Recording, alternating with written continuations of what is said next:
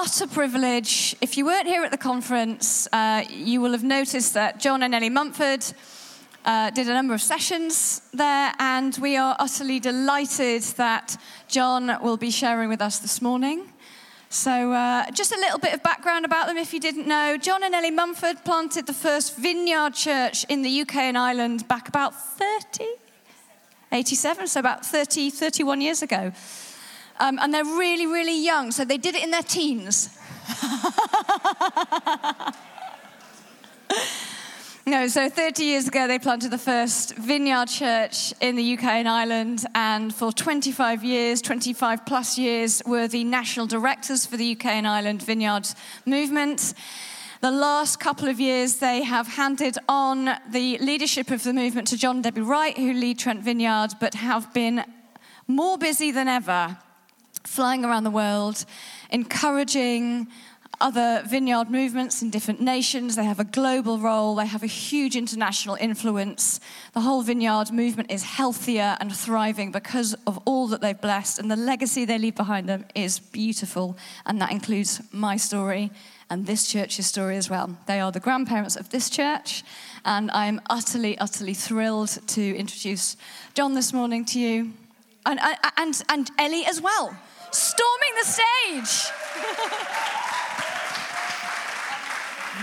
This is me storming the pulpit before John begins, just to say on behalf of my husband and I that we are utterly thrilled to be here. We've had a fantastic weekend, and just coming here is the sort of high point of it. And the last time we came, these pews up at the back, I think these are called pews because it's a proper church, um, they were empty. And look at you all. It's really, really lovely, and we are thrilled to be here. Here we go.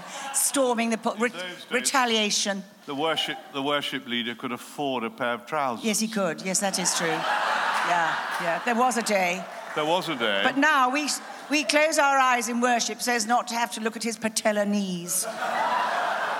I'm not caught up in the throne, I'm just trying not to look. Um, it is a real delight. And as Jen said now, um, having handed on the, the leadership of the movement to the amazing John and Debbie, we now spend our time going around the, the vineyard world. And it, I just have to tell you very quickly the vineyard is alive and it is happening and it is growing like topsy all around the world from the furthest tips of South, you know, New Zealand, right up to the wastes of northern Canada, down to Chile, where we were a couple of weeks ago, to the foothills of the Himalayas. The Lord is alive and well and moving and using the vineyard to spread the gospel and to plant churches. And it's an amazing thing. And I'll tell you one little story. A couple of years ago, is that right? If I talk fast. Um, for a change.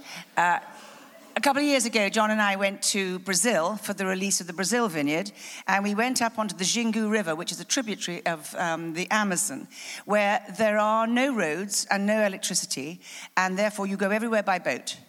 So we were taken by boat right upriver for hours and hours and hours. Tiny, tiny little ha- habitations on stilts up the river. And that's where the churches are being planted. It is extraordinary. And there's a woman there that leads the, the churches, and she herself was born on the river. At the age of 14, she went into the city. She knocked on the door of the missionaries and said, Do you need a maid? And indeed they did, because they were vineyard missionaries. And they took her in and they led her to Jesus. And she now leads the vineyard movement in that area of Brazil. So they took us up the river in hammocks, day and night, boys and girls together, no change of clothes, nothing. I mean, it was bizarre. And then when they, they parked the boat, or whatever you do to a boat, and then the, the chief evangelist put on flippers and a snorkel and took out a spear gun and dived under the water and shot piranha for lunch. Look at us, John and me, look at us. Are we improbable or what? I mean, we really were out of our. But the point of my story we went up through this little settlement, up through the chickens and the cows, and there was a little group of people, perhaps about 20 of them, sitting round a tree, some up the tree, some round the tree, and they were speaking Portuguese, and they said, We're going to worship. And they started to sing, no instruments, nothing. They started to sing, Come, now is the time to worship, which we all know and love and which was written by Brian Doerksen three miles from our house in Wimbledon when he was working as our worship leader 20 years ago. And I thought, Lord, this vineyard thing is phenomenal. This is so wonderful. So, those people under the tree on the Xingu River are your brothers and sisters, and the vineyard is a fun thing to be a part of. That's all I have to say.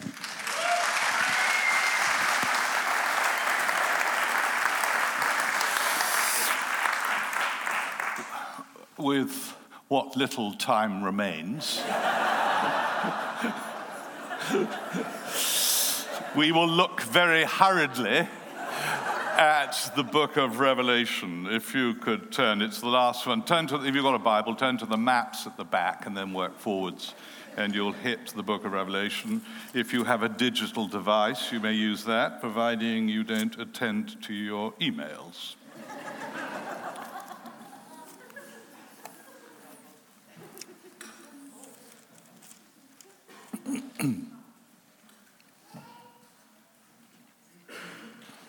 I've entitled this talk, this short talk, The Lion,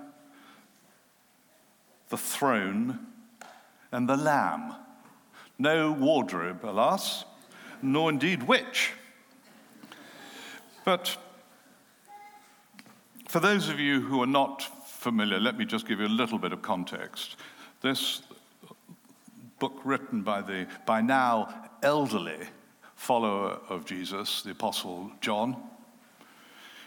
He'd been banished by the Roman authorities to a prison island, a sort of gulag, prison gulag, and a place called Patmos. It's in the remote Greek island in the Aegean. And it was written, of course, in a specific historic situation where Uh, this was around about 95, 96 AD, and the, at that time, the early Christians were under a huge amount of pressure. In Rome, the new emperor was a man called Domitian, who was, frankly, a ruthless megalomaniac. I mean, he made Stalin and Pol Pot look like, you know, Sunday school teachers. and uh, he was asserting the dominance of Rome, not only his own authority, but his own divinity. He decided that he was a god and was requiring citizens to worship him, which of course put Christians in a bind. And they were under tremendous pressure and major threat. They were losing their, their properties, their houses, their jobs, their freedom. They were being thrown in prison, and in some cases, losing their lives. So, talk about needing courage. They were under huge pressure. So, in that situation, what does, what does God do? What does, how does God choose to strengthen and to fortify and to encourage and to build up his people? it's astonishing. He gives his servant John a vision. He's had enough already. it's, too long for him. His attention, his attention span has been overtaxed.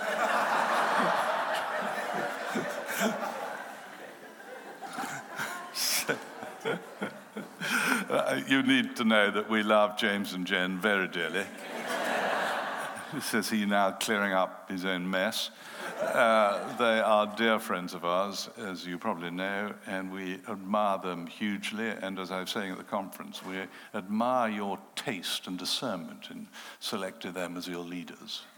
You, have done very well. And they, they are doing a fantastic job here and indeed the, with the rest of the Vineyard family in the UK and Ireland. And um, we're very, very grateful to them and we love them dearly. And their three wonderful daughters.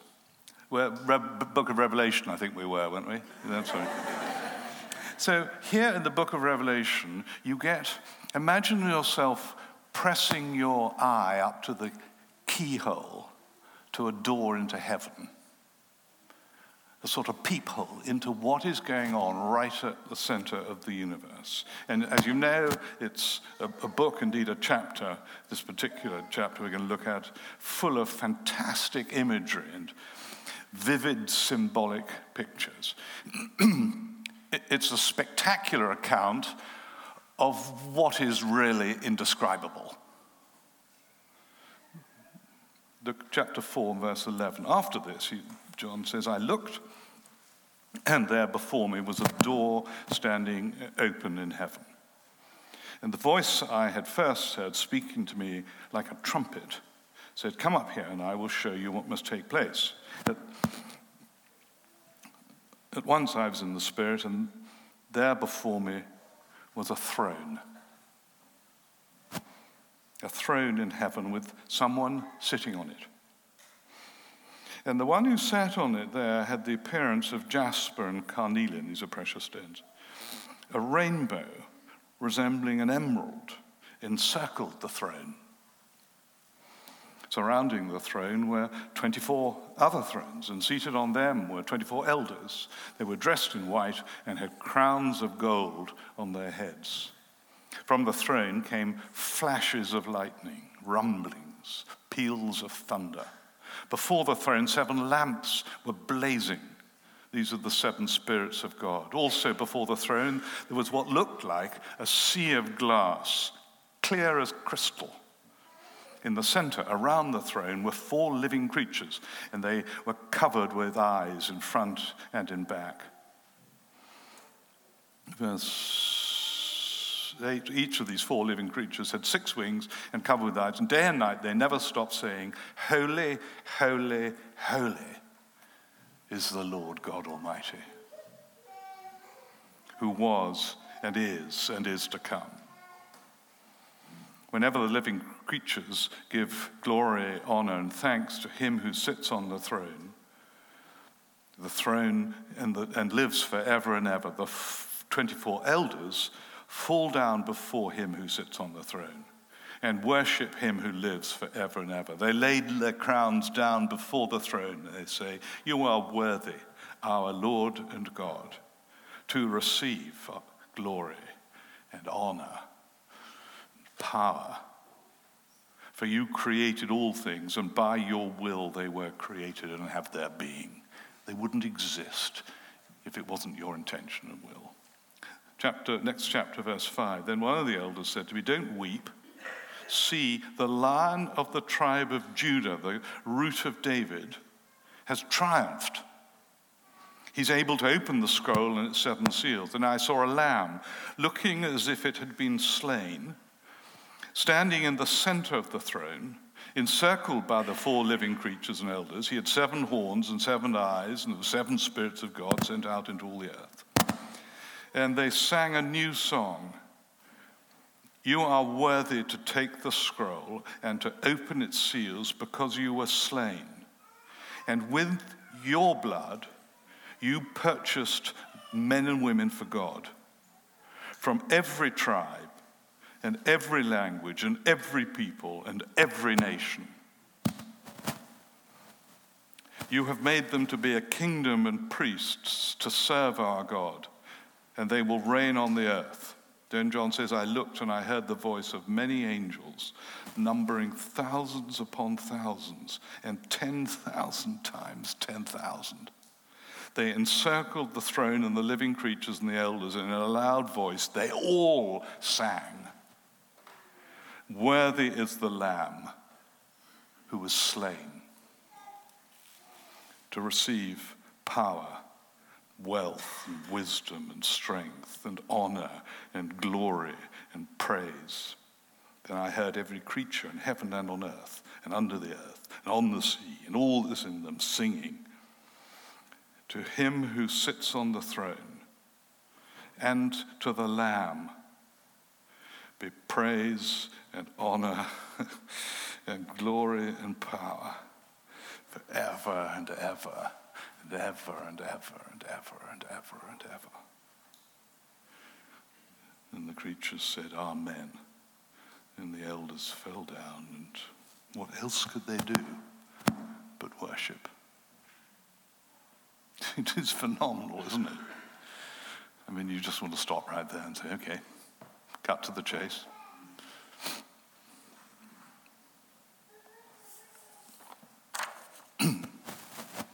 John sees a vision, and it's a glimpse of heaven in these two chapters he records for us.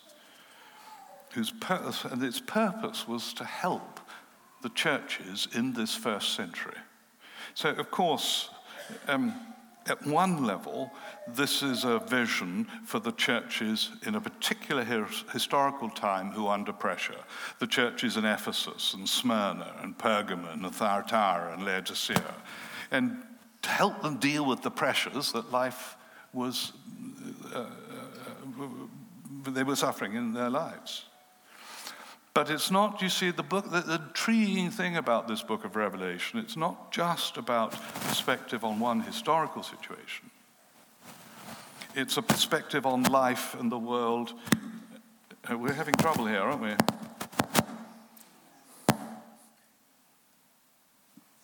Thank you. Can you kill? The only reason they don't give me one of these is I have a habit of dropping them and I can't be trusted, and they're rather expensive. So, uh, but the point there was it was a vision that was to encourage the churches then. The only point I'm trying to make it is also a vision through the activity of the Holy Spirit who wrote it in the first place to bring encouragement and blessing to us in our time. There is, in that sense, a timelessness to it. So, chapters four and five are a vision for us here in Cardiff now. There, there, it's a vision for the churches in Huddersfield and Dublin and Prague and Lusaka. It's a vision for the churches in China and Uzbekistan and Iran and the Sudan, particularly those churches facing difficulties to help us deal with the pressures. So you say, well, what is the vision? The vision is really of God and of worship. It's a vision of God being worshipped. So, first, there is the throne. God is on a throne. You probably didn't count it, but in just those four, five verses in the chapter, verses two, three, four, and five, seven times the throne is mentioned. So, just in case you miss it the first time because you're asleep, uh, or the second time because you're, you know, knackered from the weekend, or a third time, you know, whatever. By the, by the, the seventh, you pretty well got it, right? There is a throne. And, and it is a scene of utter, indescribable, awesome majesty. That's what John is conveying. As he peers in through, as it were, the keyhole to the very command center, the nerve center, the cosmic headquarters of the entire universe. And right at the center of it, there's not a vacuum, there's not a bunch of admirals running around in a panic or military dictators. No, no, no. There is a throne upon which sits the King of Kings. It is majestic. Gene Peterson, who wrote the message, said, The throne of God is the central revelation of the Bible. And we often don't, we in the vineyard, we often talk about the kingdom of God, or the reign and rule of God. Well, this is where it comes from, this is where it emanates from. Don't get tripped up, will you, over the you know, books books, libraries have been written about the significance of all these exciting sounding jewels, you know, jasper and carnelian and emeralds and pearls and all that. And, you know, what it, precise meaning of, uh, who knows, and who cares, honestly.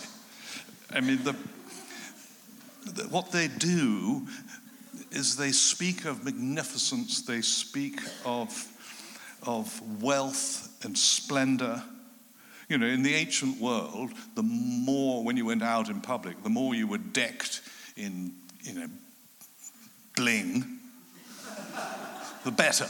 It just, it was a status, do you see? And this is, this is bling to end all blings, if I put it crudely. Uh, do you, do you see what I'm getting at? So don't get tied up on what does the meaning of carnelian. Answer the phone, somebody.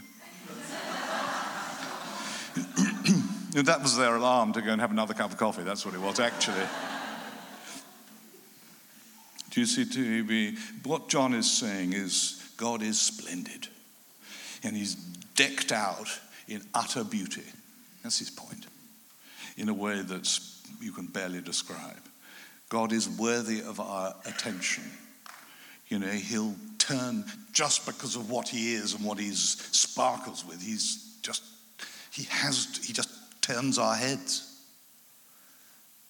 So magnificent is he. Flashes of lightning coming from the throne. And then somebody turns up the bass, you know, the bass rumble. And rumblings of peals of thunder, he says. Then there's light, and these bright seven lamps are blazing. Not just pathetic new long life 60 watt nonsenses. No, no, no, this is the real deal. This is deeply eco insensitive. and then it's all doubled because you've got mirrors. So suddenly the effect is double as it comes and hits you. Do you see? The whole point is this is, this is beyond words magnificence, and this is the God whom we worship. That's his point. And of course, what he means, I mean, he, one of the things he's conveying to us is that God is the center point. You know, there's the throne in the middle and all these people worshipping around it.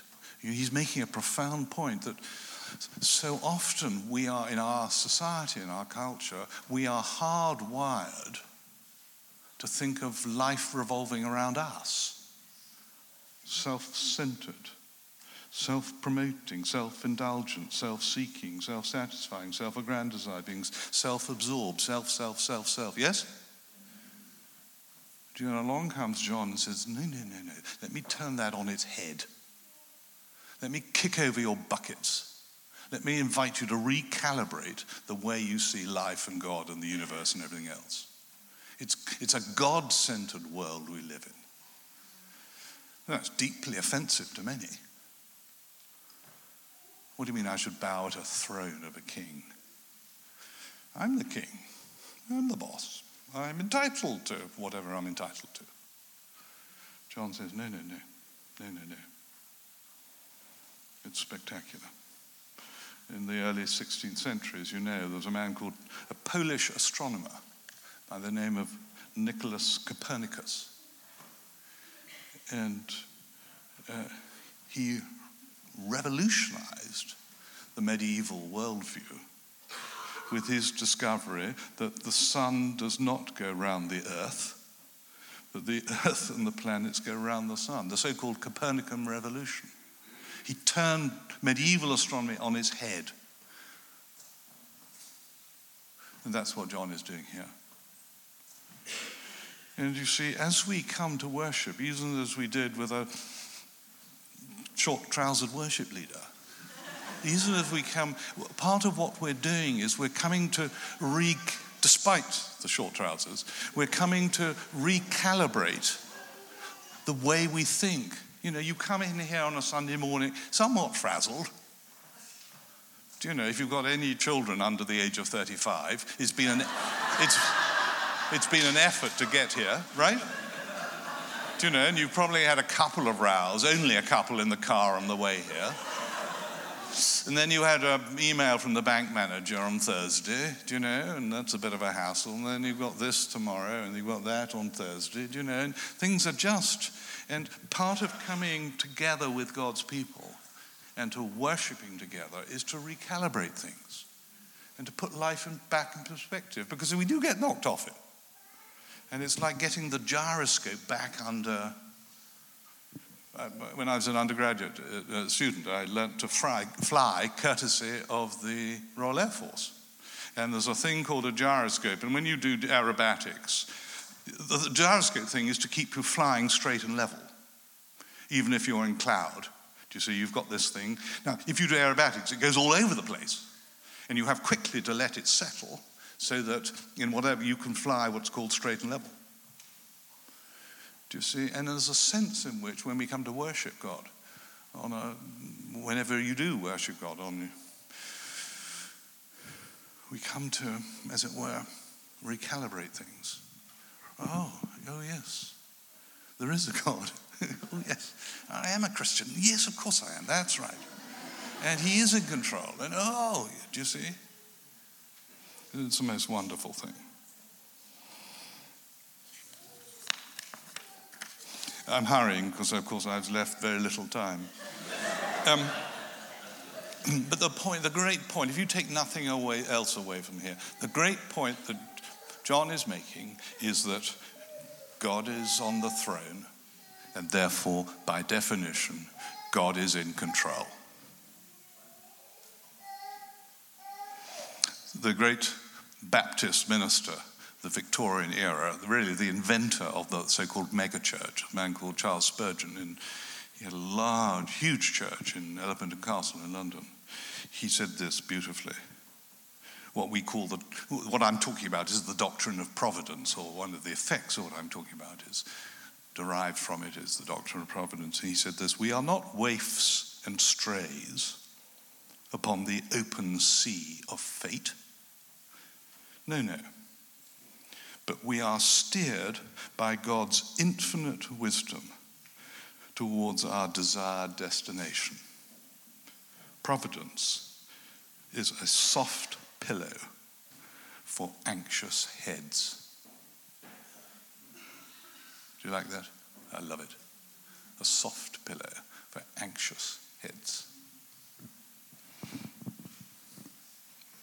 God is in control. Then he, so we talked about the throne. Whoops, then it's your fault. The th- Let's talk about the lion. Look in verse 5. Then one of the elders said, Don't weep. See the lion of the tribe of Judah. Now, again, in the ancient world, in this, the context and the culture we're talking about, the lion represented um, raw, unassailable power. There was nothing more powerful in their world. They didn't have nuclear weapons, okay? So the, the thing that most captured and represented power was the lion. Awesome, irresistible, overwhelming, inescapable, unstoppable power. So, uh, any of you have any background, maybe you have a Jewish background, or if you have any background knowing the Old Testament, you'll know that it calls Jesus the lion, the New Testament calls Jesus the lion of the tribe of Judah. Because in the Old Testament, the Jewish Messiah was predicted as a conqueror to come out of the tribe of Judah, one of the 12 tribes of Israel. And then it says in um, verse 5 See, the lion of the tribe of Judah, the root of David, has triumphed. Do you see that? If you've got your Bible in verse 5, triumphed. I'd like you to highlight it on your digital device or circle it in your Bible with a pen. Triumphed. It's, it, it's a, a a form, it, it means victory, triumph. And um, the original Greek word is uh, um, spelled N I K E. So somebody in a certain shoe company obviously got a bonus that week because he picked the name. It's this, this, this name triumph, Nike. And since John's argument is since Christ has triumphed, So the argument runs his people share his triumph. Verse 10 You have made them to be a kingdom and priests to serve our God, and they will reign on the earth. So you say, well, what, what's this mean for me? One thing it most certainly means, as a follower of Jesus, is that you never need to be defeated by anything, nor do you ever need to be determined by anything, nor do you ever need to be defined by anything. Yes, terrible things may have happened to you as a child, for example. Unspeakable, maybe even wicked things. But through Christ's triumph, you could say, I will not be defeated by it. I will not be determined by it. It may be that you're suffering from cancer. But as a follower of Jesus, because of Jesus' triumph, you can say, I will not be defeated by it. I most certainly will not be defined by it.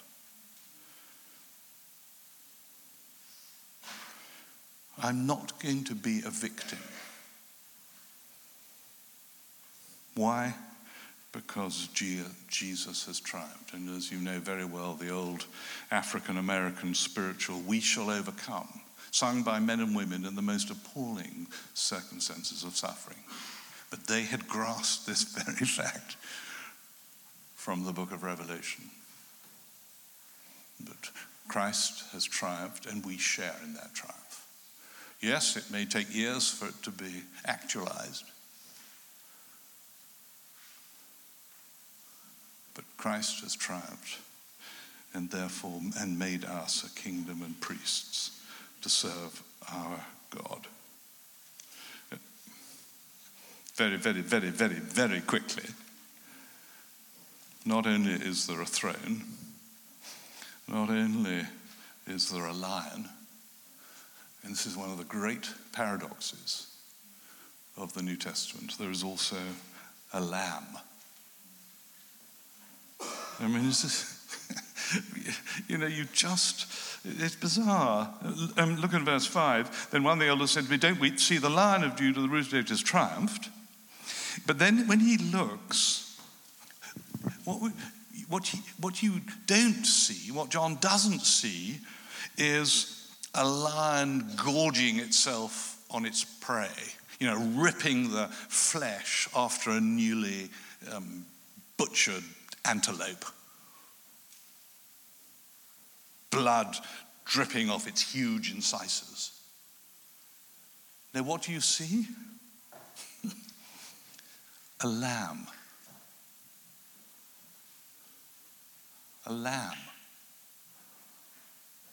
You know, go out into the month ago into the fields and the hills around here. You see these little fluffy white things gambling all over the. Do you know? do you think, what? a throne, a lion, and then one of these little things.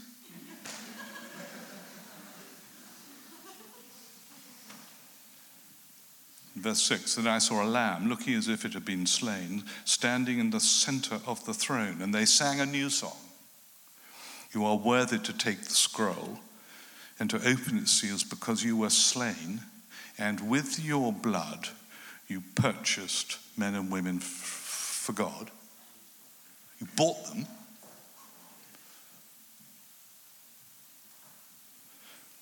From every tribe and language and people and nation. It's utterly inclusive. It's a breathtaking. That this is for everybody. I don't care who you are sitting here, hiding in the back row, thinking, oh, I'm not sure about this Christianity lark. I'm not sure I qualify, actually. Of course you do. It includes you. The net has been spread so wide that it even includes someone like me. Do you see? That's the remarkable thing. And this reference to the slain lamb, you see, it's the central mystery of the Christian faith. That the glorious Messiah, the Davidic king, the lion of Judah, came into this world as a lamb. Which gives us insight into the way the kingdom of God works. Do you see, it's not a triumph or a victory in this world as we normally understand it. It's not the triumph of violence or the triumph of superior force or the triumph of better political organization or whatever. You know, a very, very cunning social media campaign. Mm-mm. Mm-mm. It speaks about blood and sacrifice. See, no Jew could read this. No one with a Jewish background could possibly read this and miss the meaning. I mean, if you, ha- if you came from that culture, you just wouldn't. A lamb always, when you talk about a little fluffy thing gambling over the hills, that's a very Western cultural ex- uh, understanding. For a Jew, a, lion, a, a lamb simply meant a pool of blood because it had been slaughtered as a sacrifice. That's all it meant. Nothing else.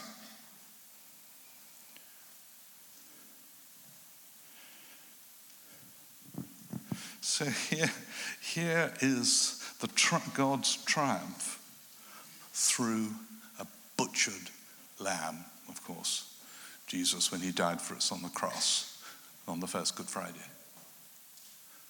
It's astonishing, isn't it? And I love the phrase, and with this I'll end purchased from slavery. Do you notice in uh, verse 6? a lamb that has been purchased. With your blood, you purchased men and women for God. There's a wonderful story of a young boy who, with his father, over several weekends, bought one of these kits to build a small yacht, sailing boat, this sort of size. And they built it over the weeks in the winter. And then come, come the spring, they took it to their local park and started to sail it. And he would have great delight seeing this thing go up and down in the wind. It was his treasure. Then one day they went to the park and sailing it on the lake there, and a gust of wind caught the thing and it went, disappeared off, shot off into the reeds, and was totally inaccessible. Of course, he was heartbroken. He went home. Two or three weeks later, he was walking through town, and there in a sort of second-hand shop, masquerading as an antique shop, in the window was his sailing boat. The masts were, a couple of masts were broken, the rigging was all tangled, the sails were all crumpled. So he went dashing into the shop and inquired whether he could have it back. And the shopkeeper said, No, you've got to pay for it. You've got to buy it. So he, there and then, went home and started saving money. So the, came the point when he had saved enough money. And his father took him back to the shop and he bought it. And as the boy clutched it under his arm and walked out of the shop, his father and indeed the shop owner were astonished to hear him saying, You're twice mine. You're twice mine. I made you, and now I've bought you. I've made you, and now I've bought you. Which is precisely what the Bible is telling us here. God made us, and then he sent his son the Lamb of God to buy us, purchase us with his blood. What a God, eh? What an extraordinary thing this Christianity is. Okay? That was pretty painless. Why don't you stand up and we'll worship?